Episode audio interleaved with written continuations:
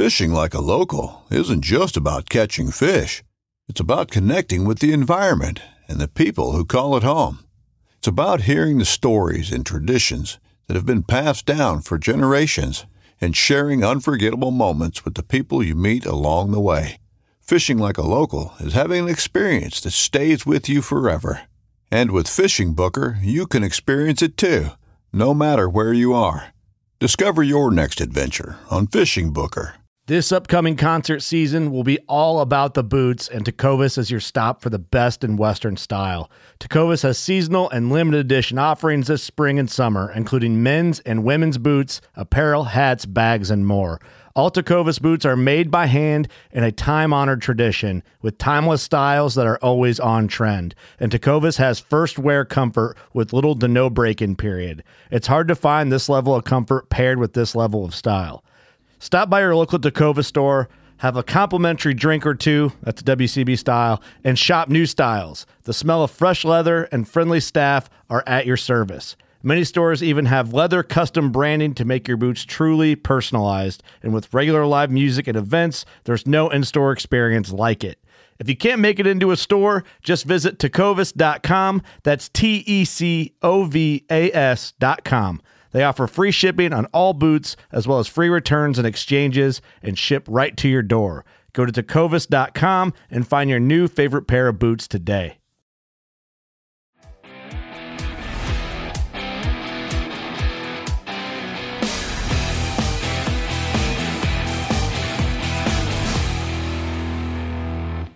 What's going on, everybody? It's How To Tuesday. I got my friend Nick Davis from 239 Flies. We're going to talk about something that uh, a lot of people need, and that is that maybe sometimes you have your tarpon flies, your bonefish flies, whatever, and then you get in a situation to where you need a weed guard.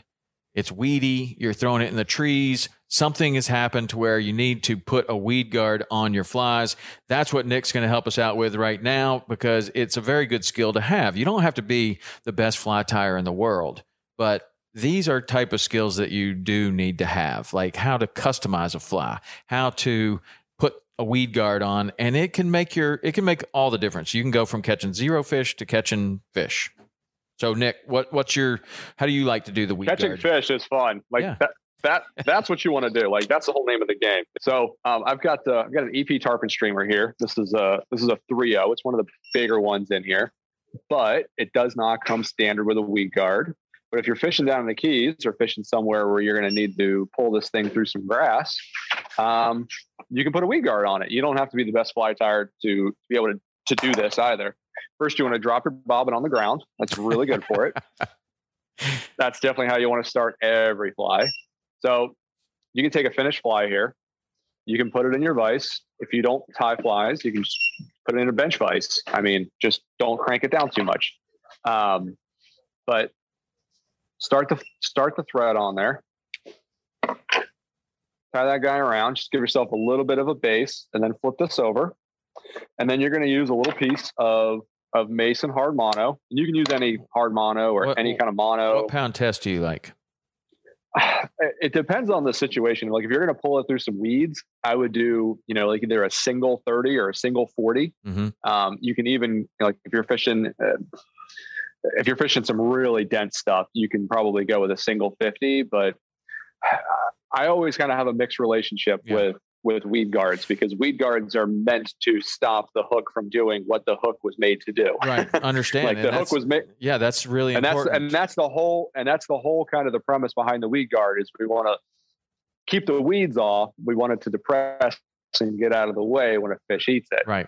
So You if it depresses it- too much, You can you make know, it be a fish guard. You know, there's no yes, you question about it. very quickly, very easily. Um, so what I like to do is I'll I'll start with a little piece of Mason Hard Mono. Um, this is 40, uh, which is uh, the thickest that I will use for uh, any type of of single application.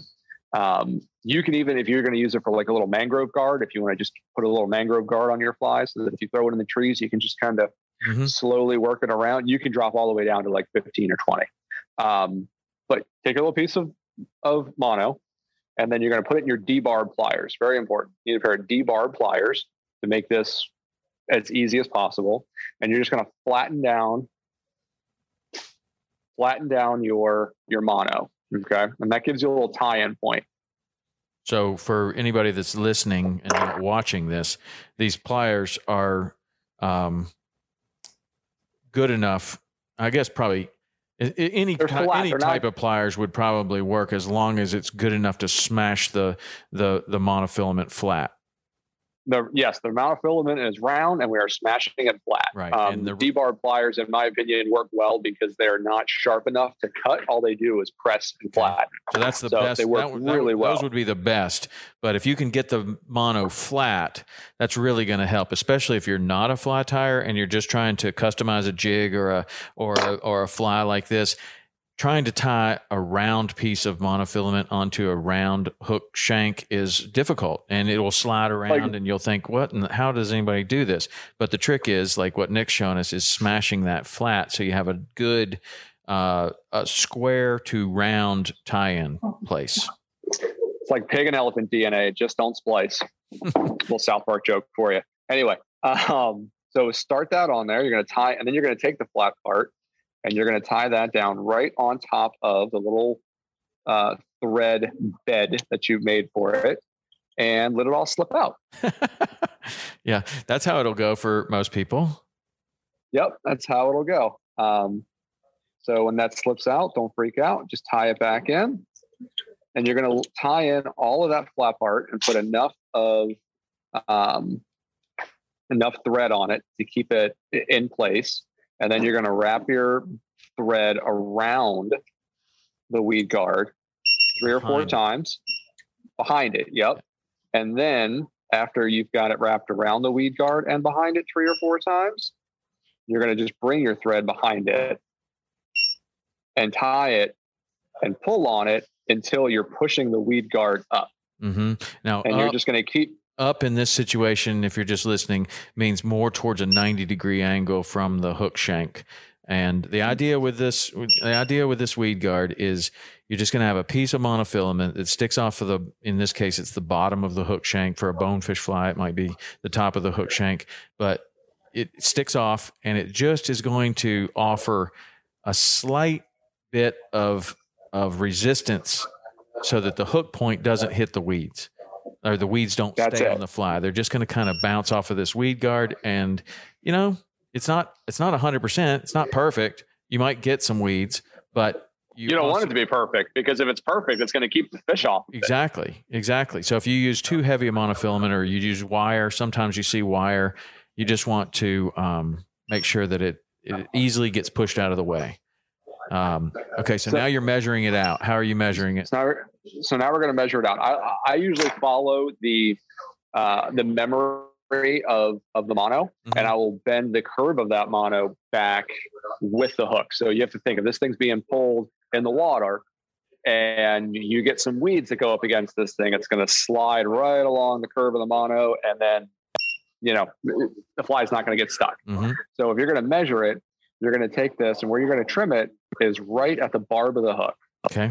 So you're not going to cut it right at the hook point right here because that's not long enough. So when you start pulling this thing and this depresses a little bit, you're going to leave the hook point exposed and you're going to start snagging stuff. hmm So you want to just measure this thing out just a little bit and bend it from the hook point to the barb of the hook. And that's where we want to cut it, Okay. leaving it just a little bit longer. hmm And then you can whip finish. If you whip finish with your fingers, you can whip finish behind the uh, the weed guard itself, uh, and that way you're putting more wraps in between the weed guard and the hook point, which will make it stick out from the hook shank more perpendicularly. Got it. And then whip finish a couple of times if you're using mono thread, which I am in this case. And then you can finish it with a little bit of uh, uh, Loon UV, a little bit of Loon UV resin, or uh, you can use some two-part epoxy, uh, or you know whatever whatever you use to to bulletproof your flies. That's what you'll do from there. Yeah. And if you are um, going on a trip and uh, you're going, especially to a place that has no fly shop, that has no resources for anything, taking a spool of, of this Mason Hard Mono and uh, bobbin, you know, that's a Mhm. good idea. That's a really good idea because you could get a in very good place to idea. where every time you throw in, you're hooking grass and you're having follows and follows and follows, whether that's bonefish or redfish or or or tarpon or whatever.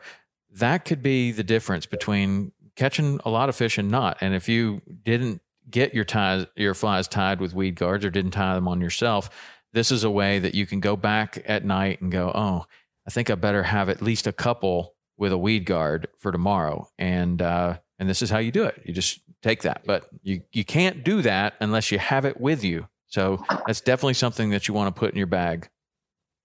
Better to have it, not need it, than need it and not have it. No, wiser words have never been spoken. There you go. All right. That was that was the fire department wisdom right there, not Yeah. not the fly shop wisdom. I like it. All right. Well, that's a that's a So- good trick. I liked uh, I liked how you smashed the the uh, the monofilament. That was probably the best tip for somebody that's never done this before. That will save you uh, probably hours of frustration right there Yeah. alone if you need this. Yep. But anyway, that's how you can put a weed guard on a pre-tied fly. That's Nick Davis from 239 Flies. If you need flies, that's a good place to go. Um, and you can find him. Where do you find him? Where do you find your, On two- your shop? You, you could you can find us uh, at 239flies.com. Uh, we're also uh, at 3431 Bonita Beach Road in beautiful Bonita Beach, Florida. Right on. All right, Nick, thank you very much. I appreciate it. And we'll be madly tying on weed guards to all of our flies. Appreciate you, Tom. Good luck next week. All right. Thanks, man. Thanks for having me on. See you. Bye bye.